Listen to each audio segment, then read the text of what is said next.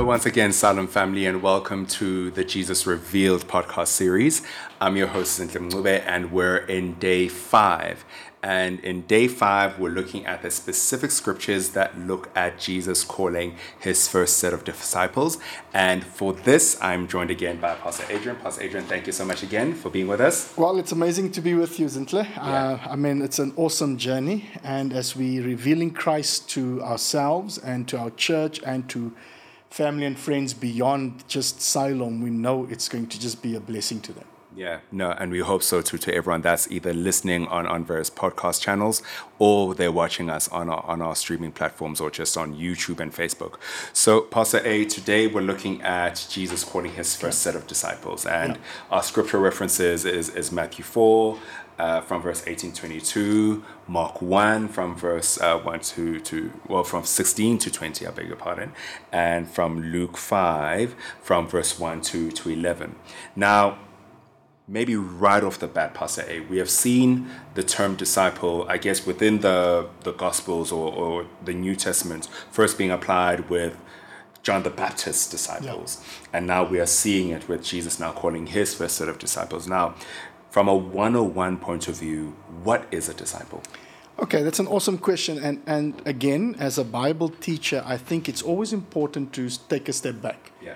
Because you have to look at the scriptures as a whole nothing stands on its own and nothing um, is not connected to anything else. Yeah. Um, you know, there's a thread. Um, we, in, as Bible school students, theological students, you'll always be taught about the golden thread. Yeah. Um, and again, when we look at the Bible and the Word of God, it's called history, but it's His story. Um, so if you take a step back and you go to the Old Testament, you don't see disciples. Um, you don't see this term disciple or discipleship. Uh, you see the tribes, you see leaders, you see authoritative mm-hmm. figures. We are now again introduced in the New Testament to a brand new term and a yeah, brand new yeah, understanding. Yeah. Um, and the word disciple in the Greek, which is the original language of the New Testament, is mathetes. And, and that basically means one who is a pupil or a student of a teacher. Now, you would find it's called the disciple of John, and now mm-hmm. you're referring to it being called the disciples of Jesus. Um, with the advent of the Pharisees and the advent of the Sadducees and the actual schools of learning, where you had the synagogues popping up during that 400 years of silence, mm-hmm. um, during that 400 years between Malachi and, the, and uh, uh, Matthew, you see centers of learning popping up.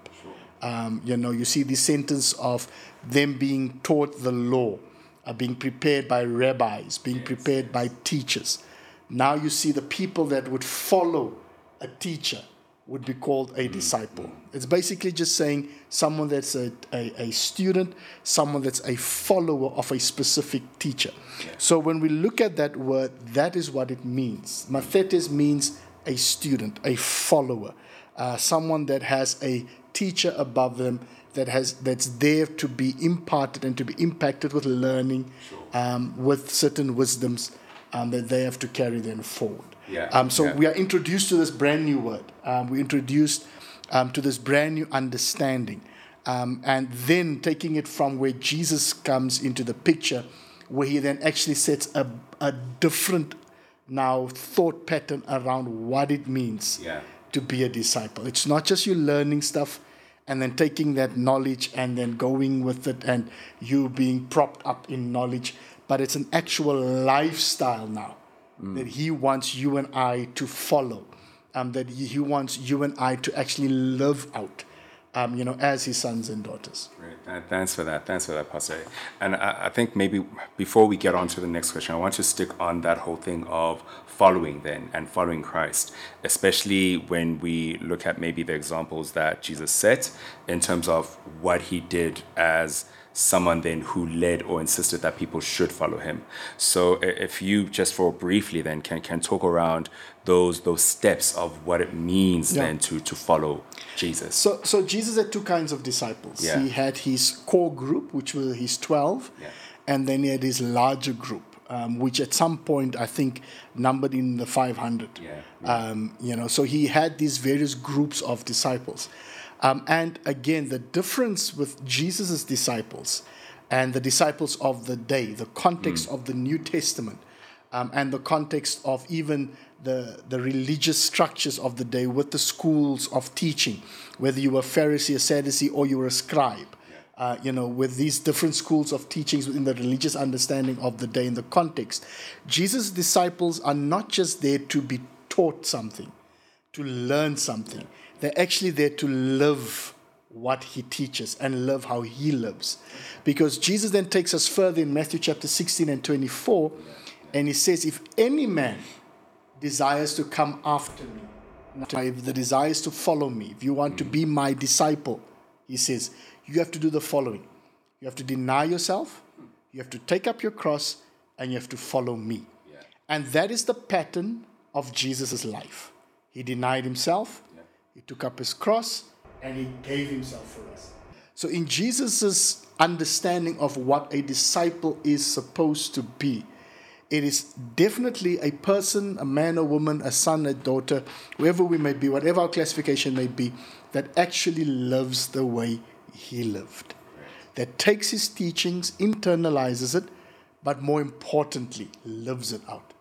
And the major, major theme of Jesus' way of discipleship is for you and I to deny ourselves, to take up our cross, and then to follow him. And there's various other things that goes with Yeah, it, but I think yeah, that's yeah. the most basic of the understanding. That's what that part said. That that was really really helpful.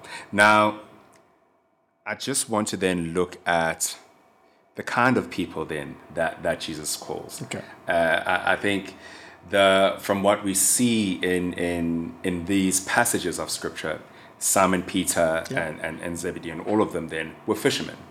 Now, in the earlier point when you're talking around what it means or what it meant to be a disciple, they it was it, it seemed to be almost an elitist sort of thing being being a, a Pharisee or being a Sadducee. It, it's it seemed very very that, but now Jesus then recruits someone that is a fisherman, Yeah. and he recruits, for example, Matthew, and he recruits someone like Luke. Uh, just please just tell us around the kind of people then that, that Jesus calls or Jesus called. So I think it goes back again um, to what we just discussed. You know, when Jesus calls us, um, he calls us from every sphere of life. Yeah. Um, his instruction of being a disciple is activated by one phrase, and that is follow me. Yeah. Yeah. Um, each of the different people that he went to, it was follow me. Remember, there's a young man that comes to him and says, Can I follow you? And then Jesus says, Well, if you want to follow me, I need you to go back. I need you to go and, um, no, no. I says, You need to come with me and just follow me. And Yeah, then he says, yeah. No, but allow me to go back yeah. to go and first bury somebody. The one said, Yes, and the other yes, one yes. had to do with, I want to say goodbye to my mom and my yeah, dad. And, yeah, yeah. and then Jesus said, No, that's not how it works. Um, he says, You have to follow me. So when Jesus comes and he calls fishermen, he calls tax collectors, uh, he calls um, a doctor, which was Yeah, Luke. Luke, I mean, Luke yeah. is instrumental in writing uh, the book of Luke. Luke is instrumental in writing the book of Acts. Luke is instrumental in writing, um, you know, some of the other epistles of Paul, because he was one of Mm, the travel companions of Paul. Um, so when Jesus calls us to follow him, he calls us out of every sphere of life. Yeah. Um, there is no qualifier with Christ. Yeah. In, in what you've just mentioned with the Pharisees and the Sadducees and this thing of being taught the law and being taught a specific way of thinking in a specific school um, that you have to belong to, it's a status thing. You've mentioned it. Yes. Um, it's a status in understanding that only certain people from certain spheres or strata of life yeah, can now yeah, be yeah. part of it.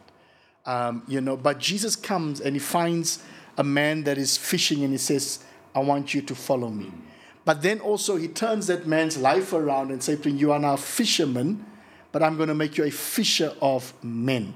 And then he takes it a step further by showcasing that how will you become a fisher of men? Um, you know, and this, that I'm going to empower you. I'm going to give you an understanding beyond your education, um, beyond your um, you know, your level of living. Paul goes further to that. Paul goes further in 1 Corinthians chapter 1 and he says to the Corinthian church, he says, God calls those things that are unwise. Yeah. He says the foolish things of this world. Uh, he says to confound the wise. Yeah, yeah, um, so our understanding is that Christ calls us from wherever we are. Yeah.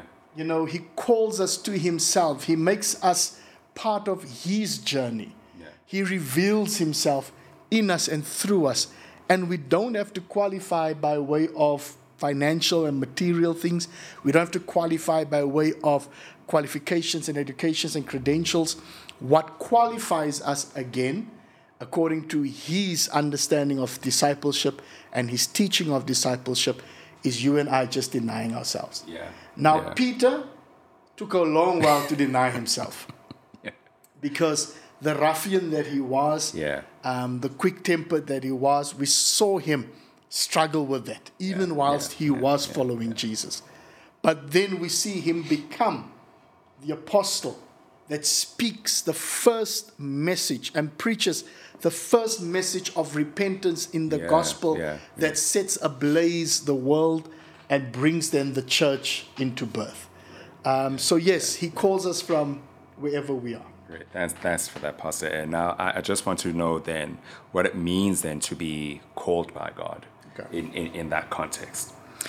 I would think to be called by God is one of the most amazing experiences you can have.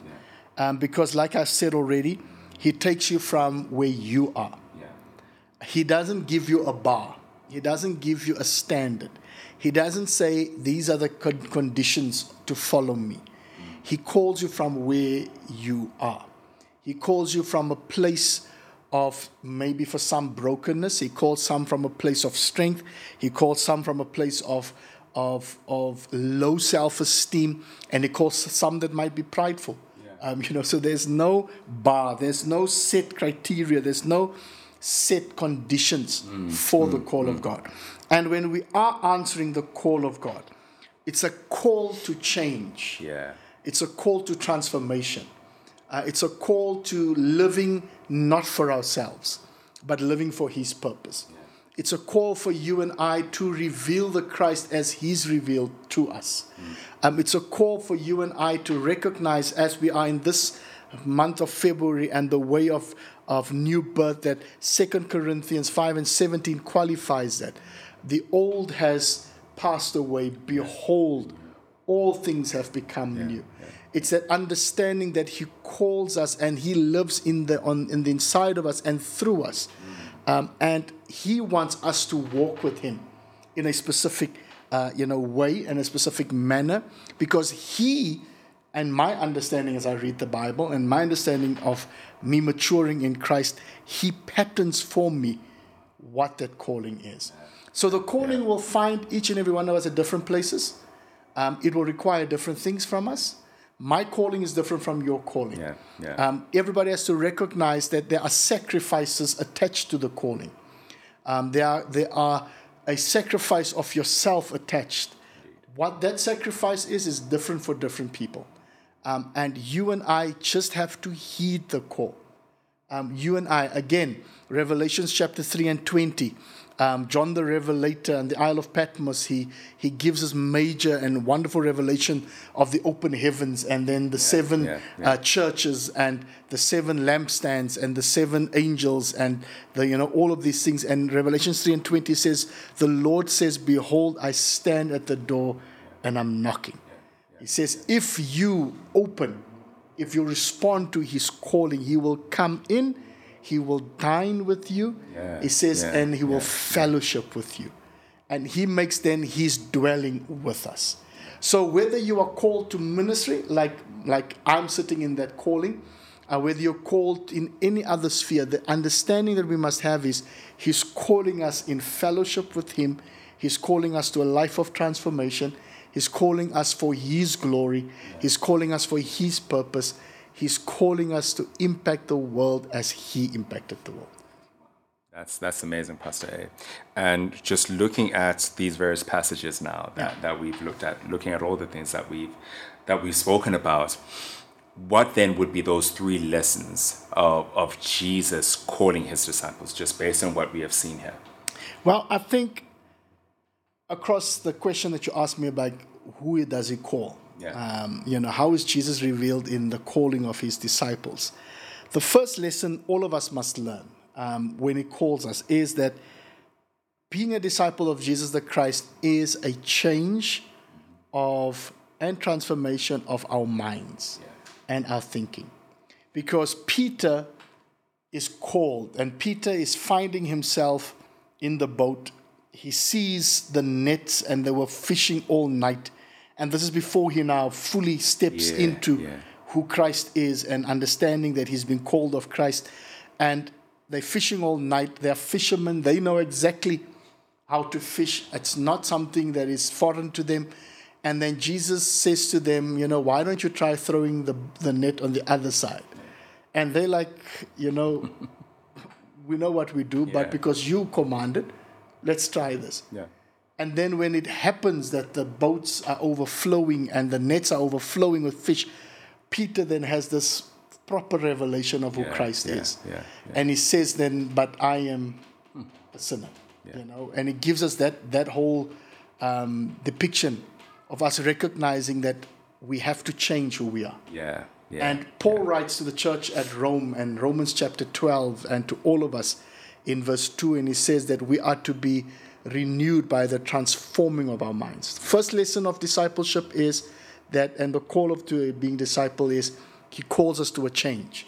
Change of thinking, transformation of the mind, breaking away from the patterns of the age, breaking away from the paradigms of the old, breaking away from the framework of the old. Second thing is it means that you and I have to leave the old life behind. That's what it means. Peter and the other disciples, after Jesus' resurrection, um, they don't, they, they, they back at the, at the fishing waters. They're back on the, on the lake fishing again.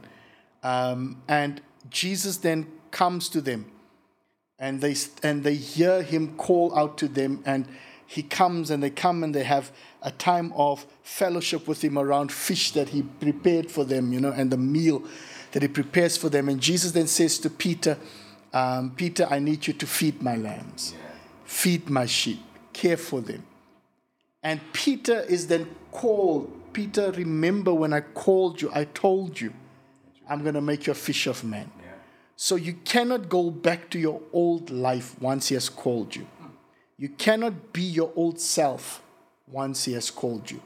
I think Luke, being a doctor and a physician at that moment in time, he probably still followed his job in terms of what he was called to.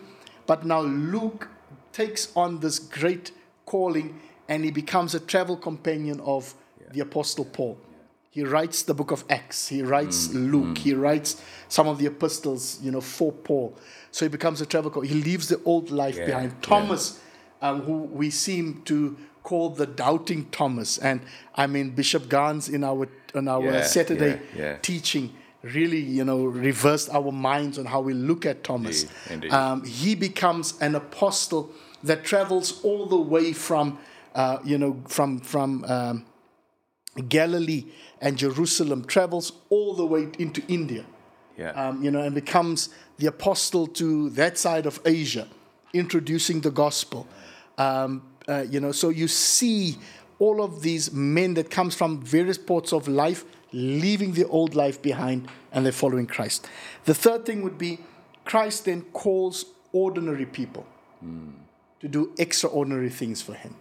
And that's the most amazing thing that we can look at as disciples. He calls ordinary men and women and he says, I've got an assignment for you. I've got a new way of life for you. Your life means more than what it means at this moment in time. And the beauty of that is that he says to us, I will equip you. It's not our equipping, Yeah. it's his equipping. And if we follow that, then we know we will do extraordinary things for the Lord. Man, that's that's really amazing, Pastor A. And just thank you so much for just unpacking just the end to end of what it means to be called by Yeah. God and, and the implications of being a follower, true follower of, of, of Christ. So thank you, Pastor A, and, and God bless you. And thank you to everyone that was listening and, and viewing our day five of Jesus Revealed. God bless you. God bless you all.